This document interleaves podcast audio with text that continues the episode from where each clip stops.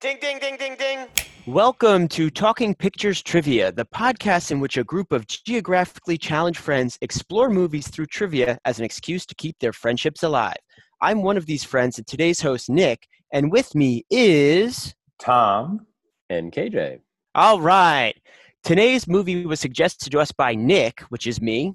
For those joining us for the first time, we start off each episode with a movie quiz, which consists of 2 rounds of 3 questions to determine who will earn today's trivia crown. Then, once the fierce competition is over, we follow it up with our famous movie rant where anything goes. Today's movie is, I think, a classic movie from 1975, Monty Python and the Holy Grail. This falls under the adventure, comedy, fantasy genre. Just a quick summary of the plot.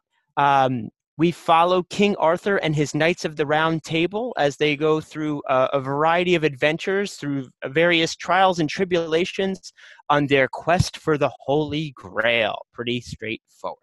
The director is Terry Gilliam and Terry Jones. Some other Python-related media are, of course, the Monty Python's Flying Circus TV series, Life of Brian, a 1979 movie, Meaning of Life, 1983, and now for something completely different, 1971. Some other big movies in 1975 included Jaws, One Flew Over the Cuckoo's Nest, The Rocky Horror Picture Show, Tommy, The Return of Pink Panther, Death Race 2000, and of course the beloved French Connection 2, which I have never seen. Now, why did I pick this movie?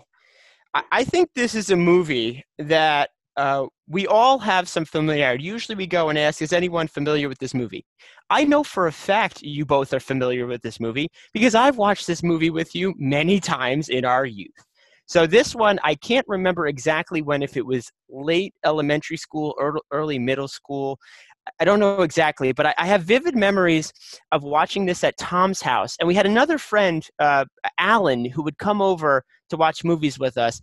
And every time he's like, this is the time I'm not going to fall asleep. I'm going to watch the movie. And sure enough, we put on Monty Python and Alan fell asleep. So to this day, I do not know if Alan has ever fully seen this movie. But it's just funny. I always think about it. And this is one of those classic movies where I wouldn't be surprised if we know most of the dialogue by heart. Tons of quotes. We've even in different camps and all that when we were younger, we did skits and sketches based off of this around the campfire. This is just something that reminds me a lot of my youth.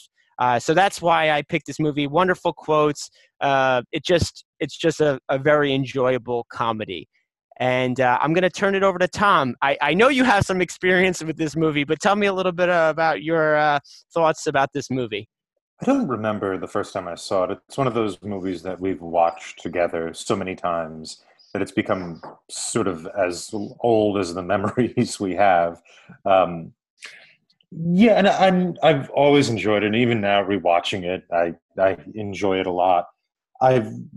When getting my master's, I took a class in Arthurian legend, a specific part of it, but still, and the movie seems to have a great deal of let's say respect or fun respect with regards to the like kind of source material. So I've only enjoyed it more through the years. Okay, KJ, have you ever seen this movie? I may have seen it once or twice. I actually remember the first time I saw part of this movie. I was down the shore, and this was back in the 90s. So it was on TV, and my folks said, hey, come in, you have to see this movie. And it was the Black Knight fight. I remember watching it, and I was in middle school, maybe a little younger, so, and I'm like, this is silly. This is absolutely silly. But then the Black Knight says, we'll call it a draw. And I lost it. I thought that was one of the funniest things I had ever seen. So when I got back home, I don't remember how, but got my hands on the movie, and I watched it by myself. And I was like, not that good, not that funny. But then we watched it together, and I realized, you got to watch it with a group. This movie is hilarious when people start laughing and giggling, and that's what makes this movie really good. I've seen it countless times since then. And as an engineer, as most engineers do, we have the movie memorized, if not literally, then at least spiritually. We know at least our version of every scene and every bit of dialogue. For this episode, I was hoping to watch The Grail in another language just to see if it stood up. I mean, we have most of the dialogue memorized. Why not watch it in another language? So opened up Netflix, went to the language options. It's only in English. So as I was watching, I was like, ooh, this might not be something you can translate to other languages, because a lot of the humor is in the muttering and the subtext. So yeah, love it. Great. Looking forward to talking about it. And even though you say that, I think when we were younger too, it was translating English to English as well, because it is a British film. Awesome. Yeah, I was really looking forward to this episode just because of our rich history with this movie, which brings us right into Movie Quiz. It's time for Movie Quiz. Round one. The categories for round one include Bring Out Your Dead, Those Responsible for Sacking the People Who Have Just Been Sacked Have Been Sacked, and The Swallow May Fly South with the Sun, or the House Martin, or the Plumber May Seek Warmer Climes in Winter, Yet These Are Not Strangers to Our Land. I'm going to start with Tom. Which one of these categories would you like to start with? The second one? What was that again? Those responsible for sacking the people who have just been sacked have been sacked. That sounds good. Let's do that. Okay. It's time for question one. What are the two animals referenced in the opening credits that were pivotal to behind-the-scenes movie production and worthy of such attention and care? I should have mentioned the questions in round one are worth 1 point. I'm going to allow you both to think about this, and you have to get both of them right in order to get this question right. Nick, I'd like to speak for everybody. I think we're locked in. We're locked in. Okay. Shall we do this together, Tom? Yeah, sure. All right. The wonderful moose. And the llamas. Okay. Ecuadorian llamas. There we go. We start off with the tie. In the opening scene, just to show you how silly this movie is going to be, in addition to normal credits, in the bottom there's a bunch of not really Swedish subtitles, but they tell another story. And in that story is prominently featured a moose. And then when the final people have been sacked, who sacked and sacked, the whole series of sacking, they outsource it to another company that is very familiar, fond of llamas.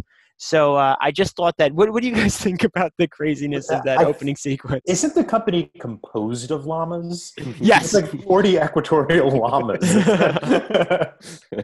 I like that sequence also. It's when you read the credits too, I didn't realize like the letter or whatever that guarantees that this movie hasn't been copyrighted or lifted from someone else is signed by Richard Nixon. That was, I thought, might have been a question. I was really thinking about that one. Yeah. But wait, what about the whole like subplot of the moose? I don't remember. KJ, do you remember the? I know you probably know the details of that one. Well, they invite you to Sweden to see the the wonderful great telephone, the telephone system. And then he starts on a story about how a moose bit his sister one time. She was carving, right? Yeah, she was carving in the moose. Yes. There's that long block of subtitles that I can never get all the way through before they take it off, which is also great because you feel like, oh, there must have been more. But yeah, she was carving into the moose, and the moose bit her, and and the reason I even went into the joke, the question about worthy of such attention and care, was when they go through the credits, there's actually people listed for like antler care and like in the actual credits. Oh yeah, they take their jokes very seriously. So keep in mind, we are discussing a movie about a quest for the Holy Grail. It also means you're not safe, right? I mean, safe in the sense of that the outside world is going to continually invade this plot. The frame keeps coming into focus, so to speak. Yeah, you start right away. Yeah, that fourth wall is broken. Yeah, from the opening credits. Yep, which is like an older way of doing comedy, as opposed to like, you know, the Adam Sandler movies, where the fourth wall was pretty solidly in place. I think they put up walls just to break down more walls. My wife, who is the most wonderful person. You want to get this right. Oh, you want to get this right. This gotta be, it's sticking in your throat for some reason. My wife, who is the most wonderful person on the planet, is I'm going to say she's a Monty Python fan, but that's not true. And every time I think I have it, I find the perfect joke to show her. Here it is. This is what makes Monty Python. I tried to use these opening credits. I said, oh, I got it, Rich. And I opened up Netflix on my phone. I said, here it is. And we went through the whole thing. And I'm laughing. And I look over at her. And she gave me this look. Why are you wasting my time? So you do have to be in the right mindset and have a very silly... KJ, is that an often phrase she uses? Yes, yes. I like to think I waste her time quite well, to be honest. There you go. Oh, that's great. Well, again, after all of that, you start this session off tied 1-1. KJ, I'm going to turn this over to you. We have Bring Out Your Dead and... The swallow may fly south with the sun, or the house martin, or the plumber may seek warmer climes in winter. Yet these are not strangers to our land. I'll go with the strangers to our land. It's time for question 2. What is the correct response to the following question? What is the airspeed velocity of an unladen swallow? Locked in? Tom, are you locked in? The actual speed of the swallow, like how fast it flies. I remember like it's the wing beats per minute. I'm going to repeat the question. Mm-hmm. What is the correct response to the following question? What is the airspeed velocity of an unladen swallow? Oh, yeah, I know what it is. Mm-hmm. Okay. KJ, you can start it off, and Tom will trust you if you had the same answer. So I wanted to clarify, European or African swallow? That's what I had. Okay. I honestly thought African or European. Does the order matter? No, it's okay. As long as you clarify. King Arthur goes, what do you mean? African or European swallow? And the old man from scene 24 goes, I don't know that, and gets launched. Is that also the old man from scene 24? Is that also John Cleese? I do not believe so. I actually don't know if that's one of them or which one of them. I don't think it is, though. It's one of them. It's got to be. Yeah, I don't know which one of them it is, actually. Some of them are very recognizable. That one, I'm not sure. It's kind of incredible how much they disappear into their roles. Yes. Like, you hear about these method actors doing all this BS in order to, like, become their characters. These guys do it. They're gone when they're in most of these characters. Well, what's great about it, too, is I actually might have been talking to you guys about this just off the podcast, but I was looking at IMDb, just like the credits, and it was hilarious because usually it's like this actor played this. It's like this actor played these 10 people, and it's all like the main guys in Monty Python. It was funny. I did want to bring up this question. One, there's a lot of swallow bird related jokes throughout this movie. And what I did find of note, which does not appear in the movie, but I happened to Google search, you know, what is the airspeed velocity of an unladen swallow? And we, as we know from the movie, you know, African swallows are non-migratory. So we had to use the data based on a European swallow. And there was a variety of different studies that people did. And it seems, give or take, that it's about 11 meters per second or 24 miles an hour. Some had it a little higher, a little lower. Pretty fast. But, you know, swallow. That's the story there. Now, of course, there are quite a bunch of jokes regarding, even in the beginning sequence of the movie, we start with the swallow jokes when the guard at the top of the tower, when he's looking for, King Arthur is looking for people to join his knights at the round table. He's trying to recruit people. And the guy up on the top of the castle, He's only interested in why he has two coconuts that he's the squire's two coconuts that he's bashing together to make it sound like he's riding a horse. Now, they don't go into it that specific. They then go into a whole tirade on how this coconut could end up in this climate, which somehow brought into maybe that quote, which was the category, got him thinking about how swallows could carry coconuts up into this region. They can grasp it by the husk. Yeah. It's not a matter of where he grips it, Tom. Such a great... Any thoughts on those scenes or any other swallow-related jokes throughout the movie? Well, the joke keeps going. They keep... And that has to do with a lot of things, you know. 5, no, 3, so 3. Yeah, those type of things kind of echo throughout the movie. It kind of ties it together far more than, you know, the plot, which is, you know, kind of an afterthought. But again, it's this kind of reference to the frame right at the beginning. That's what they do. They break down the frame a lot at the beginning, and so you have the joke, and then the joke is commented, and the commenting on the joke becomes the joke. What I love about that scene, too, after it, Sir Bedivere goes to him, how do you know so much about swallows? Well, you have to know this when you're a king. Well, we continue on, tied 2-2. Everyone has perfect score so far.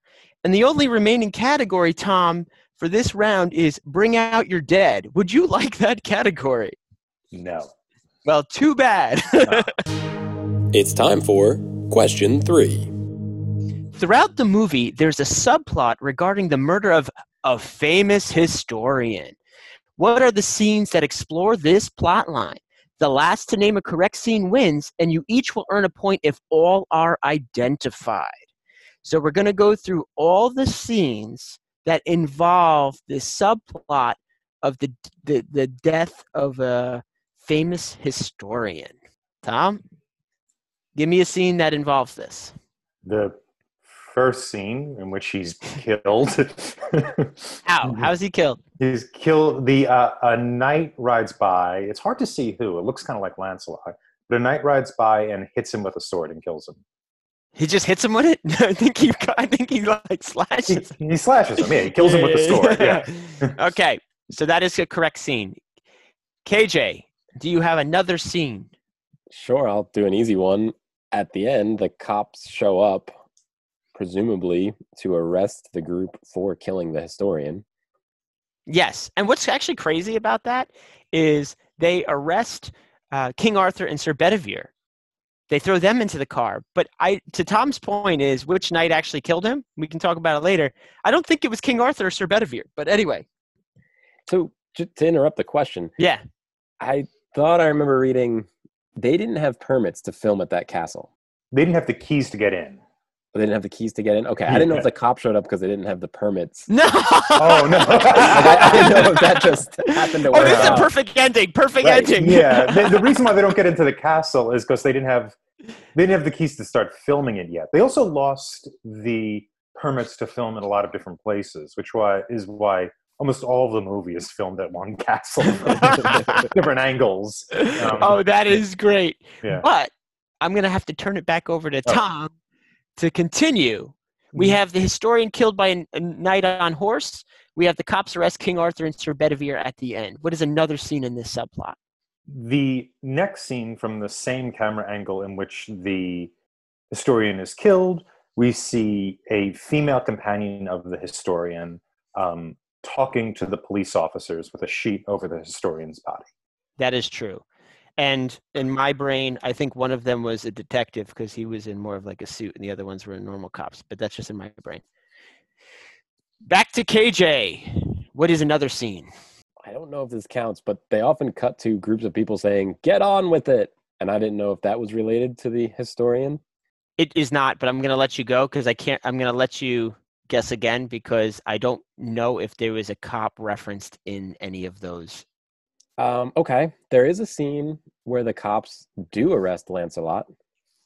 I think they need to arrest Lancelot because John Cleese plays the Frenchman.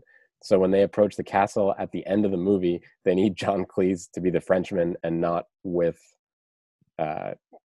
Graham with King Arthur and Guinevere. So there is a scene where they're like frisking. That's they are patting down Sir Lancelot on the side of a cop car after he goes across the Bridge of Death. Yes, Tom.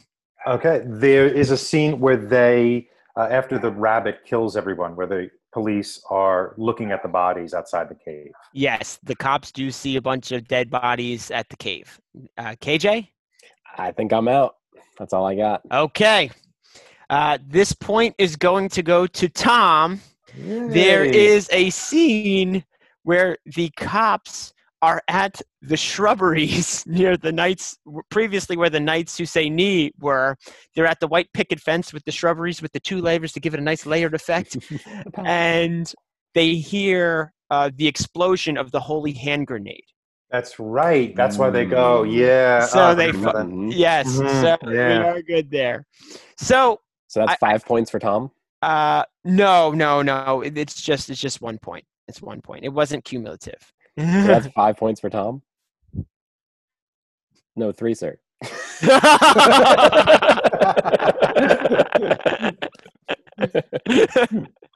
Spot on. Well, I wanted to bring this up because we're in the middle of this like medieval tale, and all of a sudden there's this random historian. I just... there's no way we couldn't discuss this. Well, the original script, what they spent a year on, was told in 2 time frames. It was the present day and also the past. I wonder if that's a relic of that. Because originally they were just going to go back and forth into the story. It could be, but I really like the way they did it, where they broke down that wall again and it's seamlessly hopping back and forth between those two things. I think if they had a historian introduce the movie and then cut to this kind of documentary style, that may have taken away some of the punchlines. I think it's another, like, what the heck is actually going on? It's also something that the Pythons did in their show, which was to... Hey, Tom, what does that mean? Like, get smaller? No, pause. Because the dog's barking. I was going to pick the dog. Tom, you could just say, like, oh, I'm going to go take care of the dog. Instead of doing these secrets. I was like... Yeah, give me 1 second. How about that? Oh, man.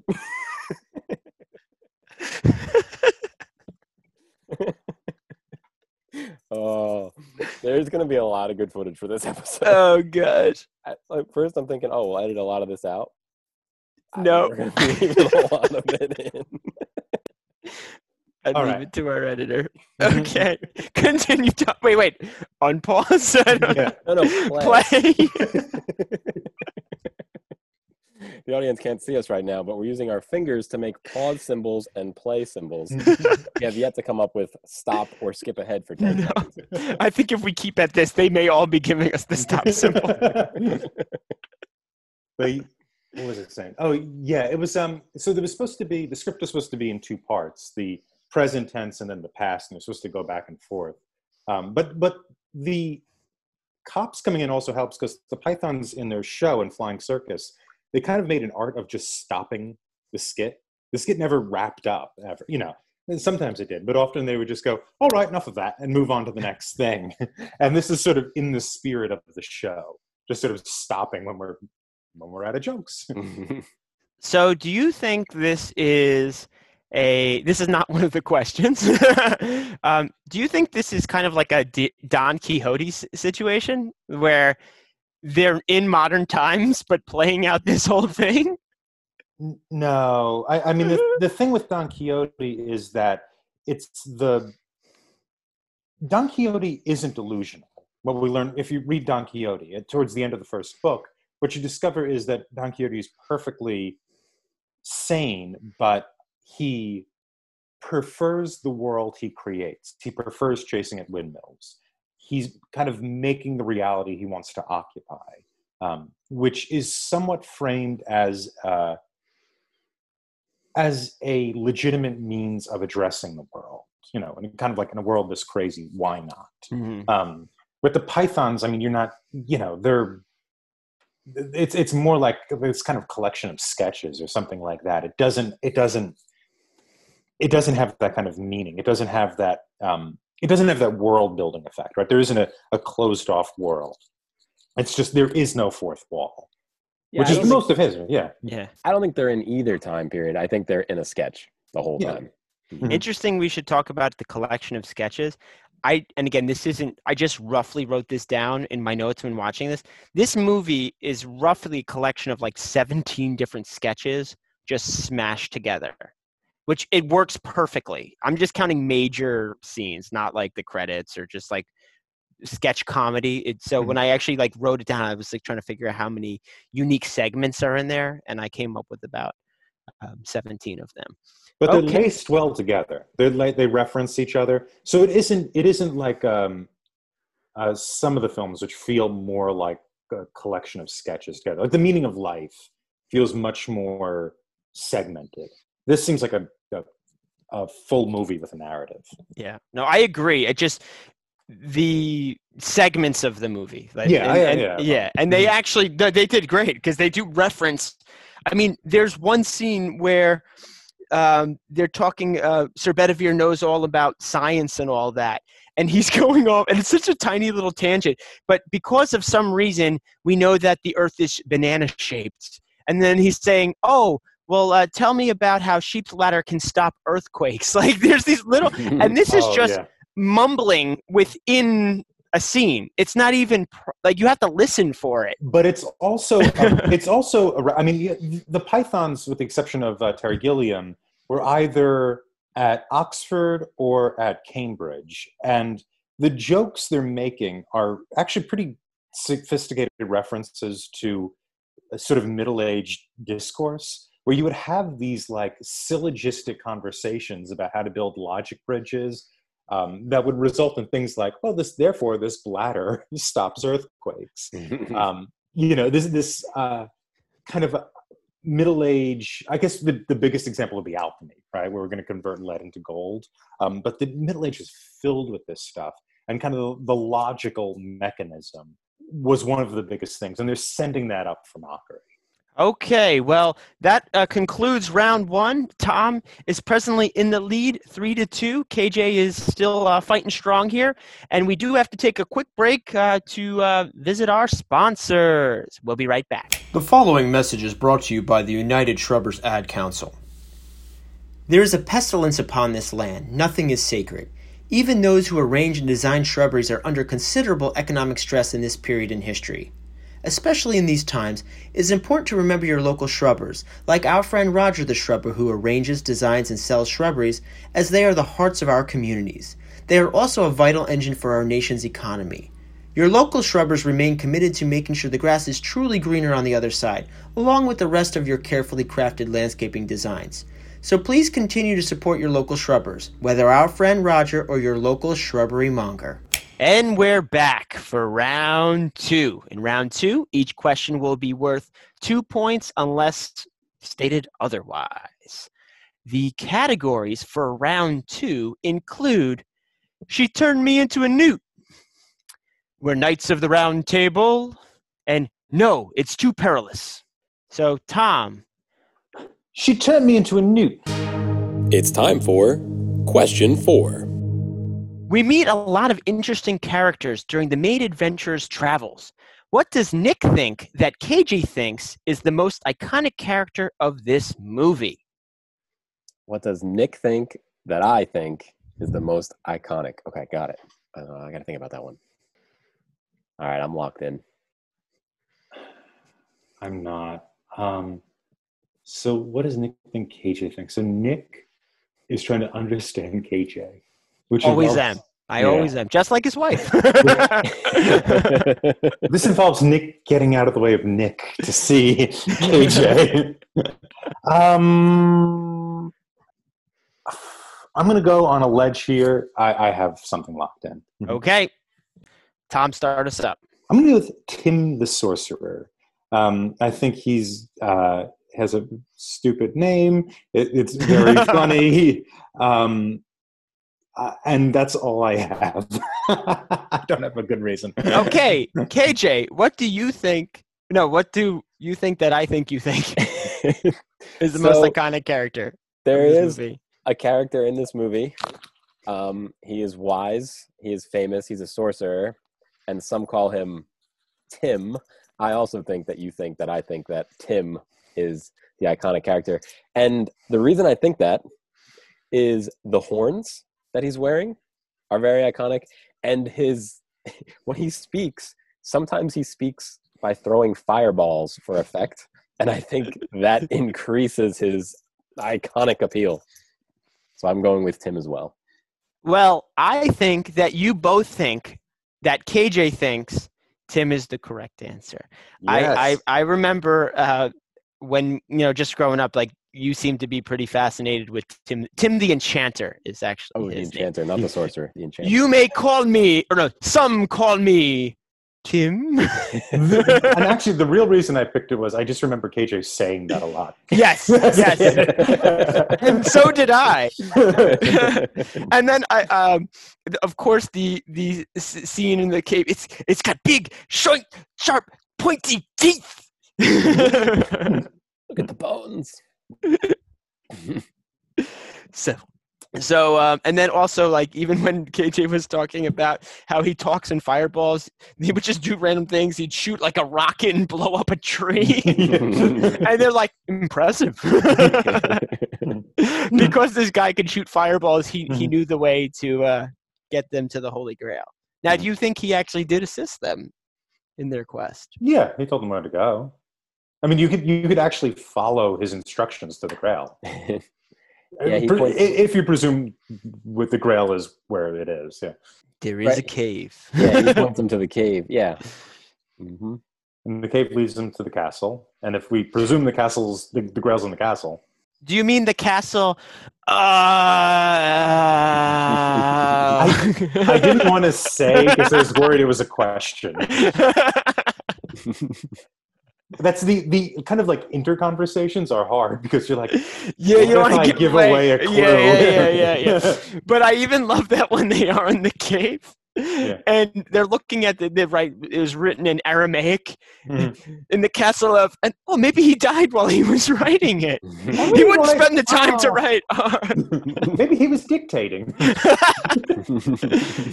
Okay, so you both receive 2 points. Tom is still in the lead by 1. So, KJ, I'm going to turn it over to you. We're Knights of the Round Table, or no, it's too perilous. Let's do the Knights of the Round Table. It's time for Question 5. After God himself charges King Arthur and the Knights of the Round Table to seek the Holy Grail, the group decides to disperse to cover more ground on their quest. According to Nick, which knight's tale is the most entertaining? Bonus opportunity. What was the name of the knight that was introduced but whose tale did not appear in this film? That bonus question will be worth 1 point. We're going to answer the first question first, and then we'll do the bonus question. Okay? So which knight's tale is the most entertaining? According to me. I'm locked in. I am locked in also. Tom has been locked into my strategies or thought process for multiple episodes. So we'll see if it continues. KJ, which one was the most entertaining? The most entertaining would be Sir Lancelot's tale. And the knight who does not appear in the film was aptly named Sir not appearing in this film. Tom? I had exactly the same response to both of those. Well, you guys, the same. You guys are locked into my thought process. So now this one, to be honest with you, is tough because each one of the tales of Sir Lancelot, Sir Galahad, Sir Robin, unfortunately, we did not see the tale of Sir not appearing in this film. I'm sure that may have been the most entertaining. They were all good. In just different ways. I think the reason, in my mind, why Lancelot moved up is there's a lot of funny scenes within that whole sketch. Yeah, Sir Robin, longer, yeah. Sir Robin is funny, but he's not funny. His minstrels are funny. Like, I love the songs. Brave, brave Sir Robin. And Sir Galahad, to be quite honest, I think that one is funny, that they had a grail-shaped beacon that drew him in. But I think Lancelot. But again, what are the funny elements of each one of these that you guys like? I like the my favorite part with the Galahad thing is the twin sisters and their names of all the women. I believe it was Zoot and Dingo. Dingus, yeah, Dingo. I think. Oh, okay. Yeah, yeah. And the doctors were Winston and Piggy. I think. I don't know that one. Yeah. That so one I don't know. It was just like you'd have a. Like the kind of absurd names of these characters on top of the absurd situation, you know, that made me laugh a lot. It wasn't like Jane or Veronica or something like that. I always thought Galahad's tale was actually the weakest, and I didn't remember, but noted on this watch through, at one point, I don't know if it's Zoot or her sister, turns to the camera and says, "We considered cutting this whole scene. Aren't you glad we didn't?" Like it. To be honest with you, I didn't remember that sequence. Yeah, I remember that. Yeah. From my youth, I didn't remember that sequence. So actually, how did we watch it back in the day? Did we record it off TV? Like the Netflix version is probably the full version. That get on with it part, I remember, but like that we were going to cut this part. That was the one scene I watched it on Netflix as well that I didn't remember.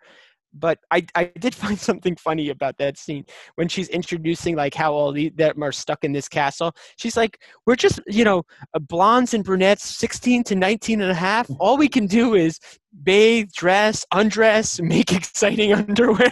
Like that was... It's also a funny thing when you get really specific in a way you don't need to. Like 19 and a half is it's really hilarious. I'm not quite sure why, but you know, when you introduce a small specificity that's not exactly relevant, it's almost always funny. Yeah, I did find that series of events funny, but it's a little bit more linear. Whereas Sir Lancelot, there's just so many. Every time that guy wants to break out into song, and Sir Lancelot thinks he's rescuing like a damsel in distress, and it's this effeminate prince who just wants to sing. Yeah, who's Terry Jones playing that role? Really unrecognizable. Yeah, who's Sir Benevere is Terry Jones also. Oh, I didn't make the connection. Yeah, actually. It's the same. Yeah, so it's just. I don't know. I thought that was funny. That's the thing of them like disappearing into these roles. Like I can't tell you how many times I had to look up who the different characters were, just because they're so different. And I think Terry Jones does a great job with that. Yeah. The strange thing about that, their costumes aren't elaborate, or they don't disappear into the costume. They disappear into the character. Mm-hmm. It's not just like eyebrows or something that's making them unrecognizable. Exactly. It's the whole performance. Yeah. Yeah, I agree. And I particularly like the father when he's talking about like the castle, and he has to marry this lady because they have huge tracts of land. But he talks about like nobody told him. Everyone told him he couldn't build a castle in a swamp, so he built one and that one sunk. He built another one that burnt, fell over, and then sunk. But the third one stood. Mm-hmm. And the other part is when the prince can't leave the castle, and he just like casually like scribbles down a note, and he has like a bow and arrow, and he just goes bing, and meanwhile this arrow goes like flying into the woods and hits the squire. Yeah, right in the a message for you. Thanks, Conker. Oh, that brings up the whole series of events of like you haven't died in vain, the death. Yeah, that joke. Another beat. Yep, another thread through the whole. I'm all right. He's getting better, which they do with the father, right? Yeah. The father bride in that. Yes. Yep. And he just kills him. Yeah. Who just when you thought was getting better, took a turn for the worse, and then you hear the guard go. That goes all the way back to one of the earlier sketches right after King Arthur and, you know, the coconuts and the swallows jokes to the Bring Out Your Dead, which was one of the categories, which I really did enjoy that sketch too, which led that joke on where the guy wants to put someone who's not dead on the dead cart. So what, how do you know he's a king? Oh, he doesn't have crap all over him. So in the end, I think we all knew what I was thinking. But aside from what I think, do you guys think that that was the most entertaining of the tales? I do. There's just more going on. There's more jokes. You have the sequence with the guards who are trying to figure out what their instructions are, which goes on the right amount. And then you have like the little effeminate Terry Jones who's, you know, and even the sequence where he's trying to shoot the arrow, write the letter and shoot the arrow. All that action is great. And the cuts to, it's Eric Idle. Eric Idle, yeah. Eric Idle, who's just kind of dumbly smiling at him. Yeah, that big smile Eric Idle has is amazing. Yeah. Wasn't he also Concord getting shot with the arrow? Yeah, he was. And then it's also the Lancelot trying to come in there, and then he can't find the word for it. I need to enter in my own particular idiom, sir. Yeah, idiom. It's just, you know, and the father's incentive. There's just all of these different desires all these different characters have, layered on top of each other. I think that's what makes that scene so much more complex. You know, the Gilead scene, Galahad scene, where he's, you know, like he wants to get the Grail without losing his purity, and they want to have sex with him. Is, you know, it's. I can face the peril. Right? Yeah. I also like the Lancelot's even best, and hopefully this episode doesn't just turn into us quoting Monty Python, but when the king or whoever he is says, "All this will be yours, lad. What the curtains?" That's another great line from that scene. That's the thing. This movie is super quotable. I mean, and even in the end when he's like, I haven't when the sun fell from the tower because Lancelot thought he was saving a woman, and the father cuts the rope that the makeshift rope that the son was making, and he comes down with Lancelot and he goes, I feel like I haven't, it's not that I've lost a son, but gained a daughter in a legally binding sense. In a very real and legally binding sense. And he also doesn't want to piss off Lancelot, because Lancelot's a knight of the round table. Yes. And associated with Arthur. Yeah. So you get the kind of, the you know, the Machiavellian character. You have the, you know, the kind of romantic knight character kind of meeting and working together. Yeah. What do you think of the end of that sketch? Oh, it's great. Give me a push. Yeah. Well, he had to have an ending that matched his particular idiom. So he dangles on the rope trying to swing it out. Yeah. Yeah, but it's that he has to be this archetype, right? He has to do things within the framework that a knight of a romantic idiom does. And just to beat this scene to death, he's also running up the stairs. And he turns and cuts the torch in half. He stops, he turns around, and just hits that torch. No, he's cutting through anyone in his way. Yeah. That's a very subtle scene. That you're absolutely right. Well, that's what I'm saying. Like, even some of their jokes, you have to like pay attention to it because they're like quick. You know, some of them are very in your face, but that one, that's funny. I forgot about the torch. Okay, well, we have one question left, and it could be anyone's game here. Tom is ahead by 1.87, and the title of this one, which we just mentioned, something that quoted something similar, "No, It's Too Perilous." It's time for question 6. King Arthur and his knights faced great peril throughout their adventures. According to Nick, which encounter was the most perilous? It could be any of the characters. It could be the group. It could be solo. Just any of the King Arthur and any of his knights. I have an answer. Yeah, I think I'm locked in. Yeah. Okay, Tom, what do you have for the most perilous? I'm going to say the bridge. The Bridge of Death sequence, okay. Yes, I think that bridge is the most perilous. KJ, where are you? Not what's behind the rabbit, but the rabbit. So I'm going to just blankly call that like the cave scene. Sure. I believe that neither of you got what I was looking for, so I will judge which one I think is the best. Now, there's a bit of tongue-in-cheek to the answer here. Can we argue for our positions? Well, let's see what you have to say. Yeah. Mm-hmm. So the reason I chose this one, and I'm inclined to actually go with KJ on this one, but I want to...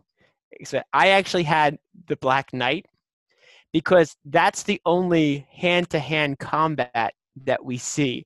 And the whole reason I think it's the most perilous is because of that carefully crafted fight sequence. It's the most, they're just like throwing their swords out and smacking. But the reason I brought that one up is that was the only like hand-to-hand combat.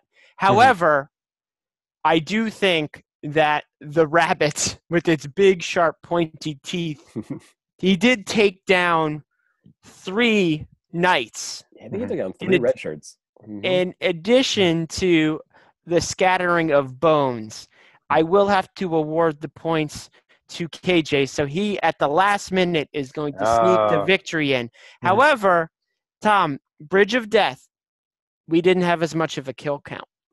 So we don't, but there's less agency for the people approaching it.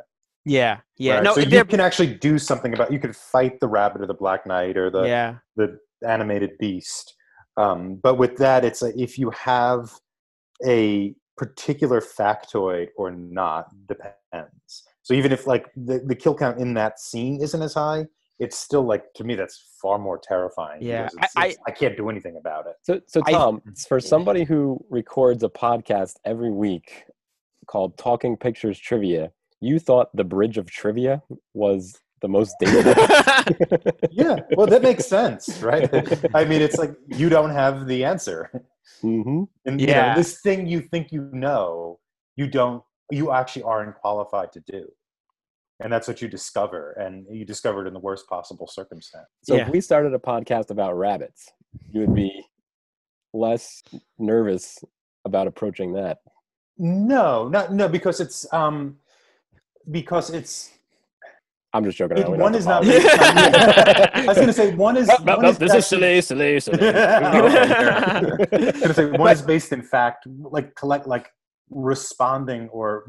Yeah. Digesting facts, and one is, would not like being that. Mm-hmm. I think there's an argument for any of these. The reason I actually went with, and I in general, the next one would be the rabbit. I went with the Black Knight because the Black Knight sequence, you literally see him like kill this other knight before, and they literally bring out a series of weapons, and it's the most engaged. So we see that this guy is a fierce combatant, and then King Arthur fights him, and he starts losing limbs. I mean, there's so many great. KJ brought it up even in his introduction. There, it shows us the first fight sequence, if you will. And we don't have anything else like that throughout the movie, but just the combination of quotes about "'tis a scratch" and "just a flesh wound," and then King Arthur at the end when the Black Knight is nothing more than a stump on the ground with no arms and legs.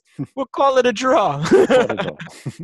So that was why I was saying it was a fight to the death to cross that little tiny bridge. There's a little bridge that you could clearly just walk through the stream, by the way, and that is what the Black Knight is protecting. And of course, the Black Knight always triumphs. Well, I hope you guys enjoyed the questions. It looks that KJ just snuck a win in at the end there. But again, a valiant effort by both, ending 9 to KJ and 8 points to Tom. But it seems like even just answering these questions, we had a lot to talk about with this movie. So let's jump right into our favorite section, Movie Rant, after these brief messages. I must say, as a father myself, a great way to capture a child's imagination is with a giant fire. Imagine, if you will, coming home from work, You are beat. Dinner is burnt, the internet is down, and the damn kids won't stop screaming and running in circles. In the old days, I would just light a cheap piece of furniture on fire in order to calm those kids down so I could have just 5 minutes of me time. Oh, how they would stand there, watching Grandma's ottoman collapse into dust, attracted to the flame and terrified as to what I would do next. But now, with instant combustion poster board, the best flammable poster board on the market, you no longer have to risk hearth and home to quiet a disruptive child. Just set up the poster board, rub lightly on the back, and wow! Your kids will stare at the blazing fire in tearful silence as you sip a lovely single malt. That's Instant Combustion Poster Board from Burnt Boo Boo Incorporated. Set your mind on fire. And also, your poster board. That's instant combustion just for you from Burnt Boo Boo Incorporated. And we're back yet again for our favorite time of movie rants.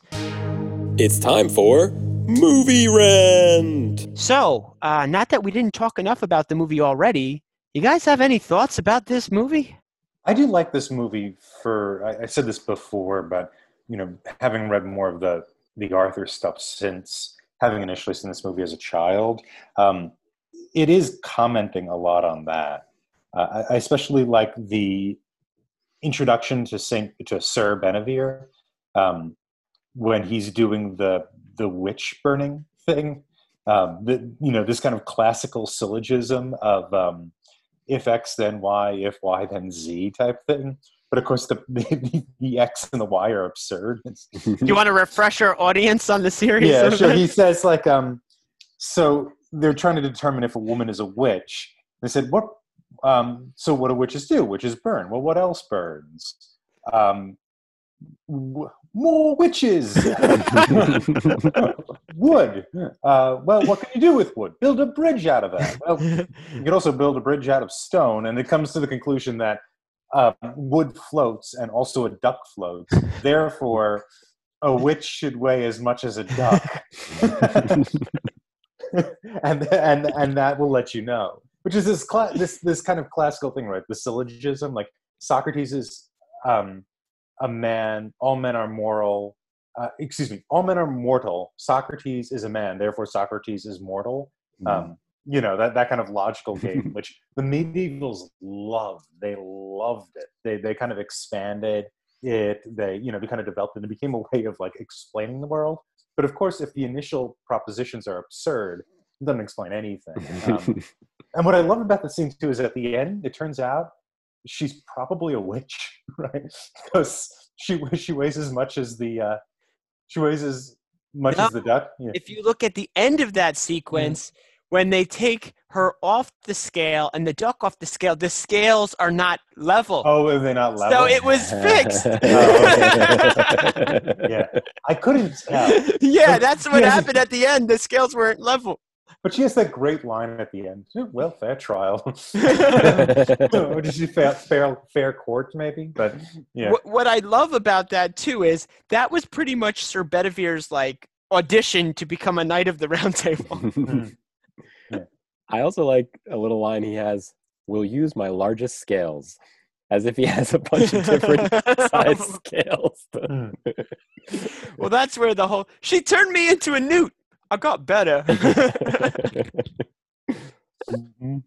of the other things in this movie, there's often people doing things in the background that are apparently useless. Like in one scene, or in multiple scenes, there's people swinging a cat against the wall. Boom! Wow! Wow! I thought they were, like, beating a rug with a cat or something. Maybe they were trying to there's one scene they're going by. It might even be I don't know if it's Dennis or not, but they're using a stick to hit a stream over and over again. Just they're hitting the water with a stick. Dennis and the women are gathering filth. Lovely, yeah. Phil over here. So, I'm 37. What? I'm not an old woman. Yeah. That scene's great too because it's the anarcho-syndicalist scene. Yes. I think it was a narco-syndicalist commune. It's an anarcho-syndicalist commune. And I do like the idea of like he has a genuine defense, but he's such an irritating person that you hate him anyway. The other lady, I'm your king. I didn't vote for you. Repression in the system. Another thing I like that they did is they would use editing to kind of tell a joke. So one example, when they're approaching the Black Knight, Bedivere and Arthur are just riding their horse through the woods, and they have kind of fantasy epic music playing. But then whenever you get to the last beat in the measure of the music, it cuts to the Black Knight fighting a Green Knight, and you hear, and that becomes part of the music and the editing and the rhythm of the scene. Mm-hmm. So that was, I thought, really good. And then when Lancelot approaches the wedding, they show the same scene over and over. When he's running? Yeah. He's approaching these guards from a very far distance away over this film. And they show the same, 15 yards of him running over and over again. Even when he runs in, he stabs the one guard and the other guard, hey! Like he's not supposed to pass. He's been... You're right, it is the same sequence. So they even use the movie techniques to tell jokes, which I really love. The other thing we haven't mentioned is the animation, which was really good. Oh yeah. But there's so much to talk about. I don't know. Well, the animation is like very Monty Python. Like that's the style in itself. And even not just animation to move different scenes, but major pivotal moments when they're in the cave running away from the monster. How do they get away from the monster? The illustrator dies of a heart attack, so he cannot continue to draw the monster that is chasing them. That is how they get out. But it still also looks like medieval tapestry. A lot of it is taken from medieval tapestry and just kind of messed with. Yes. You know? I think my favorite little detail was the horn players. The horns are in their butt. So gross. And it's a very upbeat scene. My favorite part of animation, there's kind of title cards between some of these skits, and it shows you the guy writing them. And there's someone making a nuisance outside, and he's on the top floor of his house, I guess, and he's got to walk down of his monastery. Yeah, he's got to walk down like 6 or 7 flights of stairs, and they show you every single step. You're just watching this guy walk down stairs. It's like Ghostbusters or something. Really. One of the ones that I thought might have come up, talking about the animation when they're telling, once they get together again and they're going through the different seasons and they're on the train and they ran out of food, so they ate Robin's minstrels and they rejoice. Yeah.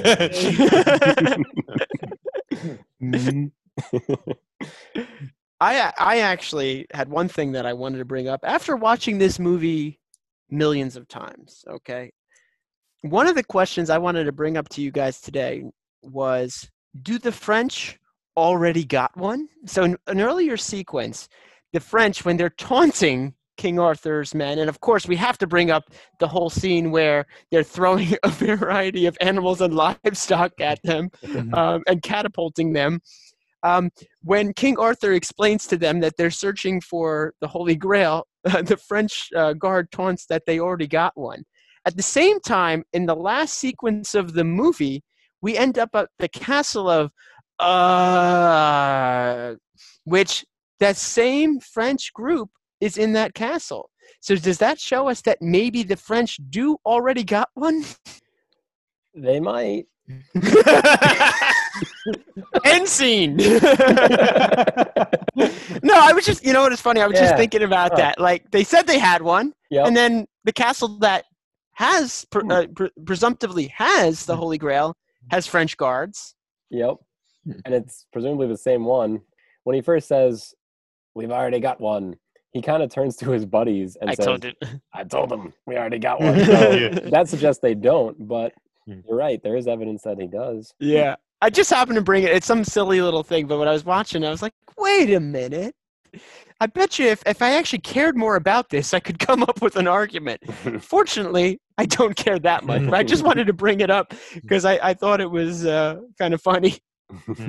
And that boat they used to cross there, there's like a another Camelot version.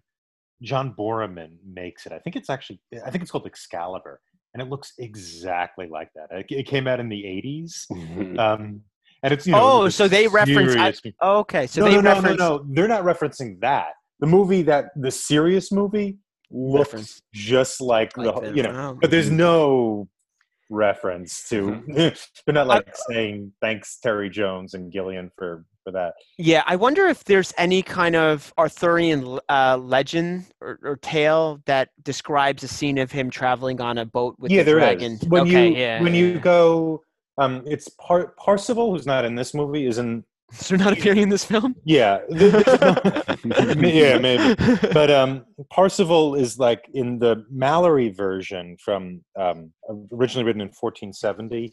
He gets on a boat, and that's kind of like the last phase, is him getting on this mysterious boat that takes them to the castle where the Grail is.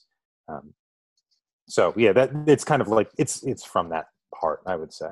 Talking about the scene where they're trying to invade the French castle, and they build this Trojan rabbit, okay? Do you think they would have had any more success if they followed Sir Bedivere's secondary advice and created a giant wooden badger? Who was supposed to jump out? Me, Bedivere, Lancelot, someone else. I don't remember. Yeah. If they had Lancelot, that guy... Watch out for those torches. Yeah, he's a fighter. Yeah, who knows? I'm gonna work for the Trojans. So, talking about how they have modern times. If you remember during that scene too, when you hear them doing all the woodwork in the trees, they have like chainsaws going. Yeah. What sells that scene for me too is John Cleese's how John Cleese is looking back and forth, and he has this exaggerated when the badger first when the rabbit first appears, he has this exaggerated look of even the guards when they pop their heads out the door. Yeah. Like, that is a perfect scene. The one guard pops his head out, and the other three, and they keep saying things in French, and they say what, and then they have to translate in English. Allez, what? Oh. Again, we probably could spend another hour just quoting this movie and pretty much recreate the whole thing. But this is a movie that I continue to thoroughly enjoy, even on the rewatches. And it sounds like you guys did too. Well, again, I want to congratulate KJ for taking down Tom this week, who has a pretty strong track record, but even this one was very close. I'd also thank KJ once again, because he is our exuberant editor who masterfully crafts these episodes. I'd also like to acknowledge IMDb, which is a great resource for movie information. Check out our website, TalkingPicturesTrivia.com, for more information about us and our episodes. Join us next time when we discuss KJ's recommendation, the Korean film from 2009, Castaway on the Moon. It's been a fun one, guys. See you next time. Ding, ding, ding, ding, ding.